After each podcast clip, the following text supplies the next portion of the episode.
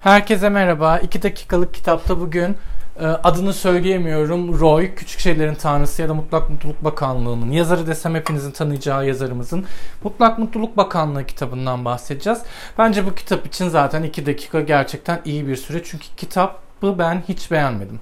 Biliyorsunuz Mutlak Mutluluk Bakanlığı Küçük Şeylerin Tanrısı'ndan 20 yıl sonra çıktı ve büyük bir heyecan yarattı. Çünkü Küçük Şeylerin Tanrısı gerçekten tüm dünyada çok beğenildi. Man Booker ödülü aldı ki ben o kitabı da beğenmemiştim.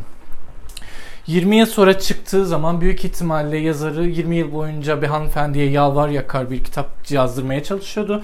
20 yıl sonra Mutlak Mutluluk Bakanlığı yazılınca da hiçbir şey editlenmemişçesine, yarın yokmuşçasına adeta bir harf çorbasıymış gibi gibi bir kitap ortaya çıktı.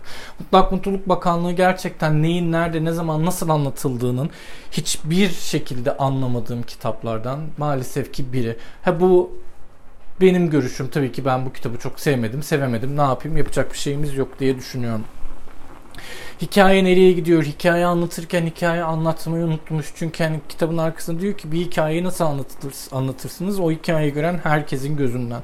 Böyle bir şey olabilir mi? Yani taş olduk, ağaç olduk, travesti olduk, transseksüel olduk, mezarlıkta yattık mattık ama yani sen hikayeyi herkesin gözünden anlatacağım diye hikayeyi anlatmayı unuttun hikaye böyle künefe peyniri gibi süne süne süne bir hale geldi yani böyle bir şey olabilir mi?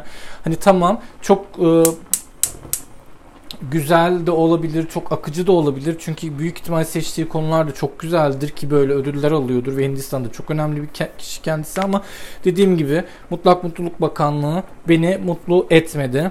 Ben çok sevemedim. Yani tabii ki sizin takdirinize kalmış. Hepinize iyi akşamlar diliyorum.